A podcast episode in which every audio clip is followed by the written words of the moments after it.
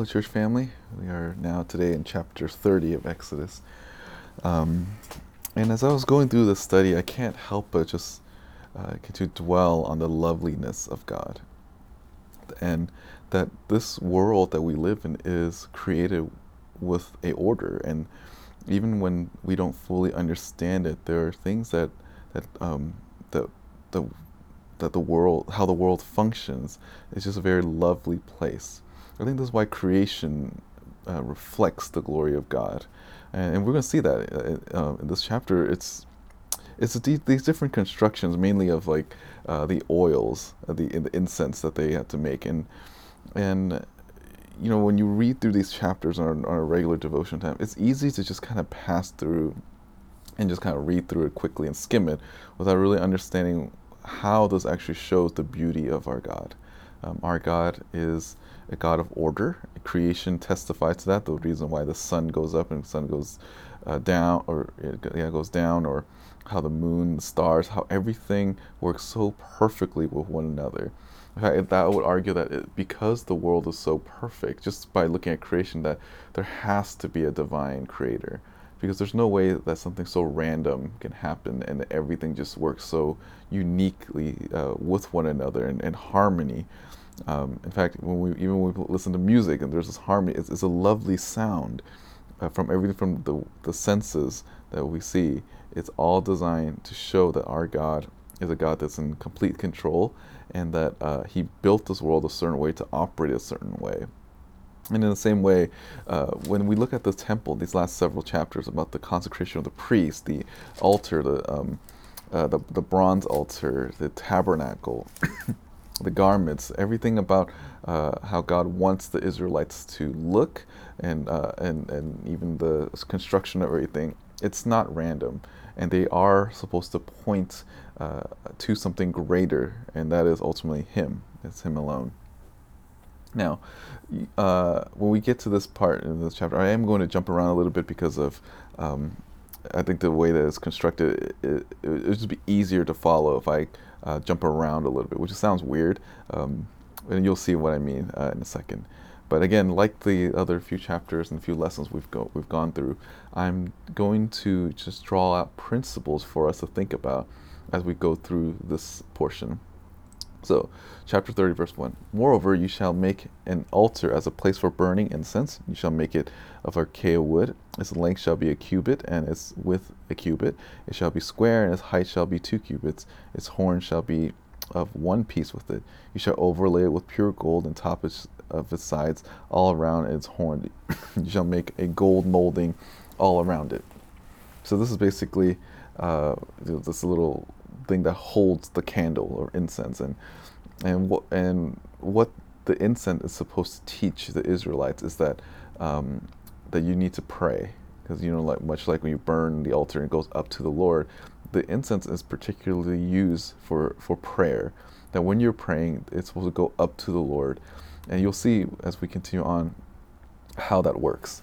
Verse 4 you shall make two gold rings for it and under its molding you shall make them on it on its two side walls. On opposite sides they shall be holders for poles which to carry it. You shall make the poles of acacia wood and overlay them with gold you put this altar in front of the veil that is near the ark of the testimony in front of the mercy seat that is over the ark of testimony where i will meet you so this basically looks like somewhere in, in between the, the table where they uh, do all the uh, sacrifices or even putting all the meats and stuff and then the um, uh, uh, and the uh, and the lampstand. So it's kind of like in the middle here.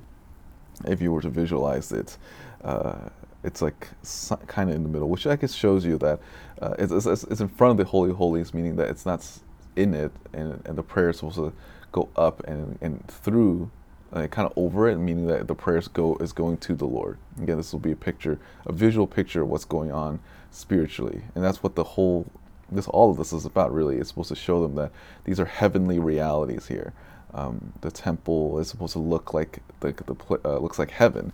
And this prayer is uh, these incenses will look like how our prayers go up to the lord. Verse 7 aaron shall burn fragrant incense on it and he shall burn every morning he, uh, when he trims the lamps and when he trims the lamps at twilight he shall burn in burn incense. There shall be perpetual incense before the Lord throughout your generation. So then, this means here that this prayer, this idea of prayers, will go day and night. And we understand in the New Testament principles how Christians are called to pray without ceasing. Um, this is why uh, this is something that that's we show. This will show the Israelites that you can go to the Lord at any time. Granted, they are supposed to go to the temple to do it. Uh, there is a specific location, certain places, and people that they're supposed to uh, go to in order for the prayers to be heard. But for us in the New Testament, we understand that we don't have those type of restrictions because of Christ, because of who He is. He hears our prayer because the Holy Spirit dwelling in us. All of our prayers are made known to the Lord. Uh, the Holy Spirit teaches us how to pray, even when we don't know how to pray. And because of the work of the of Christ, He, the, our great High Priest, we can go to the Lord, uh, go to our Father. So the Trinity is at work in the New Testament sense, but in the Old Testament, this is something that they're constantly having to do, having this uh, limitation, but yet having access to the Lord. There are restrictions and, and, and specific things that God expects of them. Um, and that's the only way that they can worship, and this will teach them of a greater way that is to come. Verse 9 You shall um, not offer any strange incense on this altar, or burning offering, or meal offering, and you shall not pour out the drink offering on it. And we see later on uh, Nadab and Abihu, this is actually what they did wrong. They offered a strange offering, a strange incense, and they were killed for it. Verse 10 Aaron shall make atonement on its horn once a year, and you shall make atonement on it with the blood of the sin offering of atonement once a year throughout your generation. It is most holy to the Lord. So this, like the bronze altar, they're, they're supposed to at least one at once a year uh, make a sacrifice, not to the altar, but for it, in the sense that like they're, they're purifying this thing that like you know, because of the sinfulness of man, everything they, t- they touch is corruption. And this this uh, incense um, is supposed to be for that same reason. Like you, uh, you're offering prayer every single time, and eventually, it gets corrupted in a sense, and you need to make atonement for that. Now, I'm going to jump up to the end of the chapter because at the end of the chapter explains how this is supposed to be made. Uh, verse 34. Then the Lord said to Moses, "Take for yourself spices, uh, stacte and uh, and on onycha and galbanum, spices with pure frankincense that shall be an equal part of each. Uh, so, uh, I think that's how you say it. It's it's this um, powder that you can only get from clam shells, like uh, clam like clamshell like creatures. Like you're supposed to find them kind of like maybe on the beach or something or close to the water. And you're supposed to grind them, and it becomes a powder. That's one of the ingredients. Galbanum is a is a plant. Uh, it's from this plant that's like brown color and it's supposed to actually, uh, you know, have a certain type of smell. And these spices of pure frankincense shall be equal part. That all of this is what the candle is made of. Now, if you look at some of those, like I've never actually had like looked at the ingredients for the Roman Catholic candles, uh, but I have bought candles for my wife and looked at some of the fragrance, and you know that's possible. Like it can smell a certain way when you mix things together. That's kind of what this is. And at the time, there's no way that people would have understood that they didn't make this knowing that okay if you mix all of these together then there's going to be a certain odor that comes out that's actually very pleasing. Uh, but god told them this is a, what you're supposed to do and it's supposed to smell really nice. And this would be that your prayers offered to me is a is a nice thing that it's pleasing for the lord to hear our prayers when we, we go to him. Again this is uh, highlights of the importance of prayer in our own life. That when we pray the lord wants us to pray to him that's why the New Testament, when, when Jesus' disciple asked him, teach us to pray, it's, it's pleasing to the Lord when we go to him, whatever it may be, from the smallest thing to the greatest thing. Our Father cares about our prayers. He wants to listen to us. He wants us to go to him. Um, and again, this is a call for us to to take our prayer time seriously. Uh, I think sometimes we only pray during meals, and uh, yeah, that's fine, but then we should be praying at all times. We should uh, pray without ceasing, and that's something that we're that we are instructed as a continual fellowship and communion with the Lord, and it's pleasing to Him when He hear when He when, when He hears our prayers. Verse 35: With it you shall make incense, a perfume, the work of a perfumer. Meaning, so there's a specific person that's able to do this, salted, and pure and holy. So again, this little incense here is it's supposed to last. Uh, from the context here, it seems like each each incense is supposed to last about 12 hours um, and salted, meaning that this will be a purifying and this will be preserving as well. And again, there's no way that they would have known that scientifically. Remember, these are people that lived in Egypt, right? These aren't like scientists people here. They're just like told to do these things. And only in retrospect we can see, oh yeah, God is amazing and that He's using the creation, the created order and these different elements to uh, for people to to enjoy this and to smell like wow, this smells really lovely, and also as a way to worship the Lord. Verse 36 You shall beat some of it very fine and put part of it before the testimony in the tent of meeting, where I will meet with you. It shall be most holy to you. The incense which you shall make, you shall not make in the same proportion for yourself. It shall be holy for you. Uh, whoever shall make any like it to use as perfume shall be cut off from the people. So this this particular incense, the, the mixture and the ingredients as used, is only for one particular purpose. They're not even supposed to replicate it, so there's no bootlegging here. It's used specifically for the uh, for the incense, so that they can you know symbolize their prayer to the Lord. Again, that's that's uh, what this incense is designed for. It's supposed to, excuse me, it's supposed to design it's designed to show visually that when they're praying it goes up to the lord and, he, and he's pleased by it and even the incense itself is supposed to be separated from all the other incense that they could make. So again they could actually make different types of incense and different type of candles for different purposes um, outside of idolatry. They can even use it for you know maybe understanding it gives them a like creative idea to make something that oh this can be a good gift that i can give to my family. But this particular incense is made with these type of ingredients are only specifically used for worship in the context of uh, uh, praying to Him and, in the temple too. So now jumping back to verse 11, the Lord also uh, spoke to Moses, saying, When you take a census of the sons of Israel to number them, then each of them shall give a ransom for himself to the Lord when you number them, so that there will be no plague among them when you number them. This is what everyone who is numbered shall give half a shekel according to the shekel of sanctuary. The shekel is 20 gerahs, half a shekel as contribution to the Lord. Now, what is this point? What is this census here? Now, census is from our, we actually did re- census recently. And the way, the reason why we do census is for, is to count how many people are there so that, like, you know, how many people can, um, that we can elect to the Senate or the House Representative kind of thing, and even for tax purposes. Back then in Israel, uh, it, there were two reasons why you would take a census. One, to number the people to go to war, and two, for taxation purposes. So uh, for war, this is a, a, a, crucial point to understand that it is voluntary. It's not like, okay, God's forcing the people to fight. But that those that are going to fight, uh, they are called to give a census and they need to even give like contrib- contribution to it, saying that like, okay, I'm giving out certain things to the Lord, and the Lord will, will protect me from uh, from the you know from killing, uh, from being killed. Um, so the census is supposed before war. And war back then in the Old Testament is actually only uh, called by the Lord. So it's actually the only time that there will give a census is if God say we're going to go and kill these Philistines and, and, and only in these particular place. Like they were not supposed to expand to all over the world. They're only to go in the promised land that God has given. It's divided up specifically for Israel, and they're supposed to only be in that land. They're not supposed to have some global conquest. That is not what they're supposed to do. They're supposed to stay in the promised land and, and in their faithfulness in that promised land be a blessing to all the other nations. Obviously, we know in the Old Testament that they failed, but this actually answers the question well, the Old Testament God is for war, and that is true, but it's only because, one, those evil people in the Phils, in, know, in the Promised Land are evil, they're wicked people. And we said earlier in one of the episodes that the Israelites, I mean, uh, the, these Canaanites, these uh, uh, they God was merciful to them for 400 years. God prophesied all the way back in Genesis that okay, these people have not reached have not reached the boiling have not reached God's boiling point. There's a, a tremendous amount of mercy for hundreds of years, and and it's only then where God's wrath is finally filled up and he uses he raises up the Israelites to take them out. But that's it. They're not supposed to go anywhere else. They're not supposed to go beyond any borders. Only those people that have sinned against the Lord for 400 years. Um, those are the people that uh, that God uh, commands to, to, go and kill.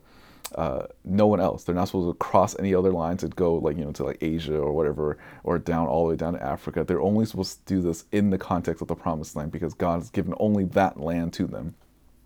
And the other one's for taxation purposes, which is um, you, you give a census so that all the taxation is supposed to just do the upkeep of the temple. Uh, that's the only two reasons why you would do a census. Now, side note, in 2 Samuel, David does the census and he was advised against him by his general, say, do not do this. And he does it. And he does it because you know, he wants to go to war. He wants to elevate and, and puff himself up. And because of that sin, this uh, promise here is fulfilled that there will be a plague among them. And that's what happened. When David did it, uh, he first of all, he wasn't supposed to do because it was to be the priest that does it. The priest is supposed to do all of this, and David was not a priest. And he did it, and that's why there was a plague at the end of 2 Samuel. And again, so this means that when you look at that passage down the line, if you ever get to it in your Bible reading plan, when David makes that census, understand that th- this wasn't random. God, David knew this passage here. He understood God's commandment for them in terms of taking census, and David deliberately chose to disobey. And the result of his sin was that uh, thousands of Israelites died because of it. So just continuing on here, verse 13, everyone who is numbered from the 20, 20 years and older and over and over shall give the contribution to war. So there's an age restriction to go to war. You have to be 20 years and older. Um, I think I remember I remember reading about the draft back in the Vietnam War. There was like it was like 18 or something like that. That's like general idea here. But again, this is not a draft. This is like a volunteer thing that they would go if they wanted to fight. And they, but there is age restriction. Verse 15, you shall not pay, the rich shall not pay more, and the poor shall not pay less than the half shekel. When you give the contribution to the Lord, you should make atonement for yourself. So again, this is shows the equality that's in uh, God's uh, economy.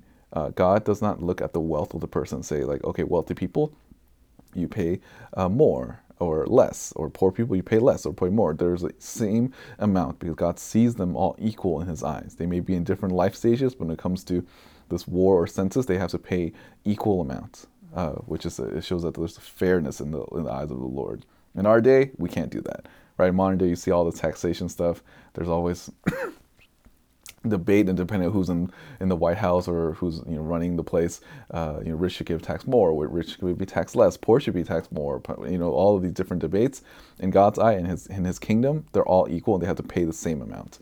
Verse 16: You shall uh, take the you shall take the atonement money from the sons of Israel and shall give it to give it for the service of the tent of meeting, that it may be a memorial for the sons of Israel before the Lord to make atonement for yourselves. So again, this is saying this the reason why they are they're taking the taxes for the upkeep and the function of the temple.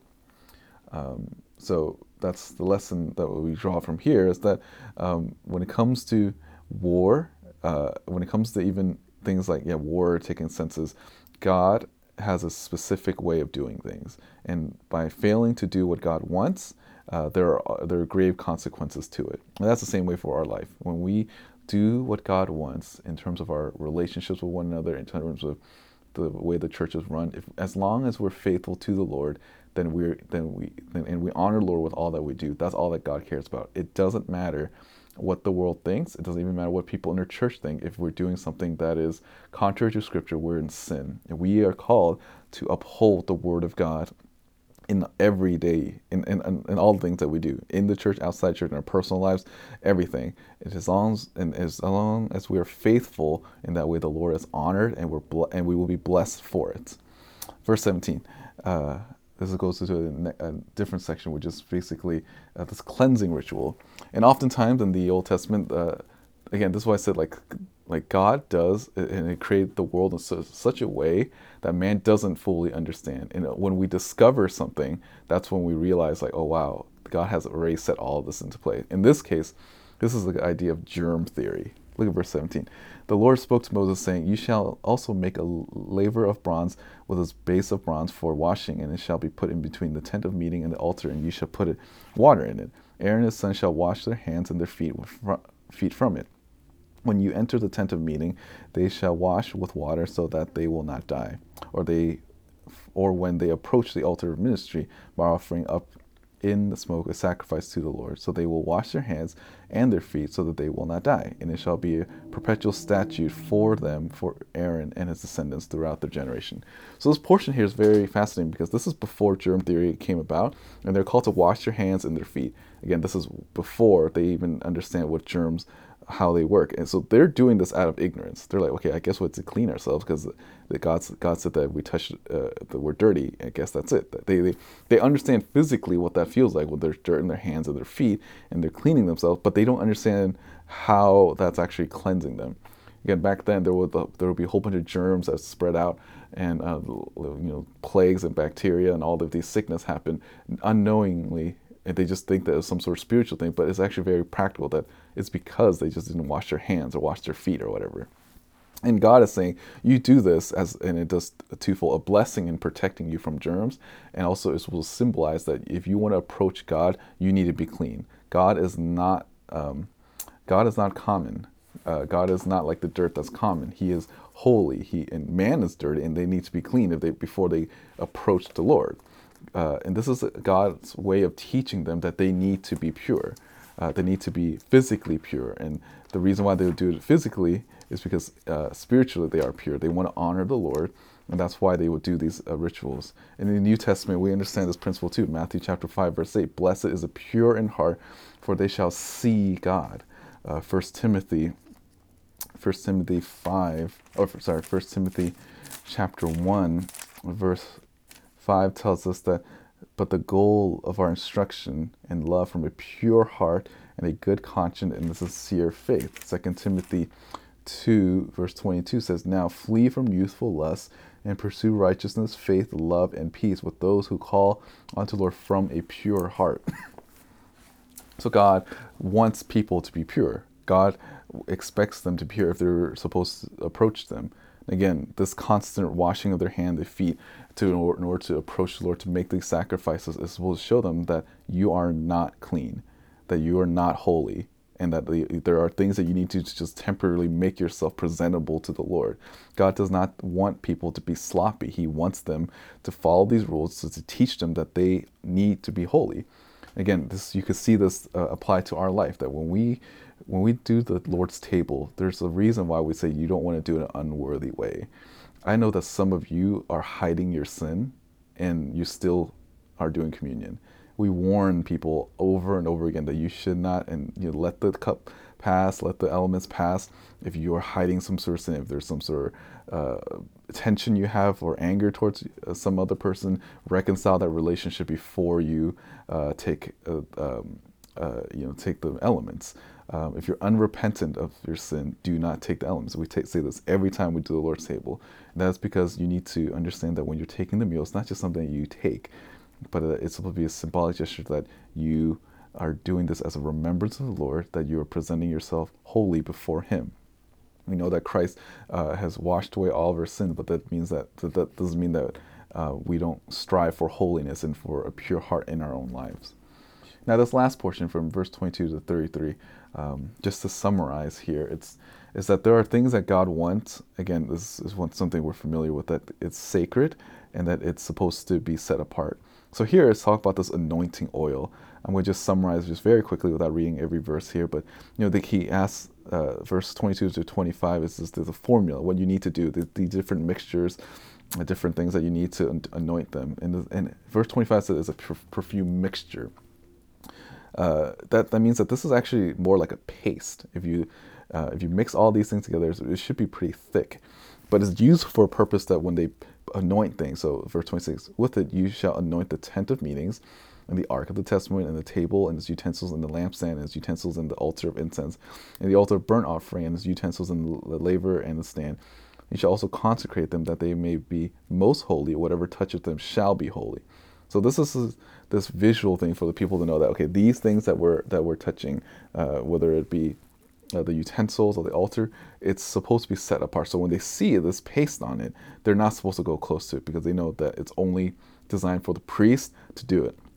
In verse uh, 30, you shall anoint Aaron and his sons and consecrate them that they may be ministers as priests to me. So that means that the priests are supposed to be anointed for that reason, that they see, like, okay, this person that he's anointing, he's set apart for a particular task. Verse 31 You shall speak to the sons of Israel, saying, This shall be holy, uh, uh, holy anointing oil to me throughout your generation. It shall not be poured on anyone's body, nor shall you, make any like it in the same proportion. It is holy, and it shall be holy. Again, different, set apart. They, they cannot copy this, this, this formula that's is shown in verse 22 to 25. And this is about like a gallon, uh, just so you know. Like the thing is they're making is about like a gallon of, of this a paste here.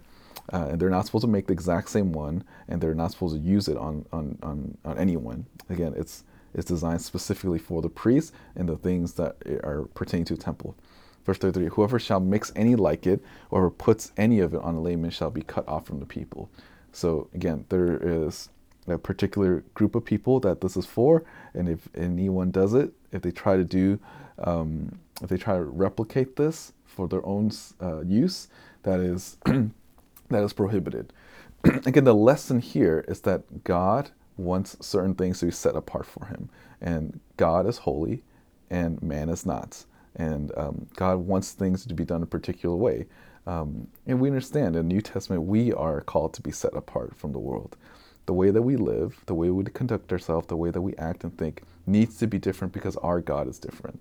I think one of the reasons why the church is losing ground in the culture that we are in is because we look like the culture.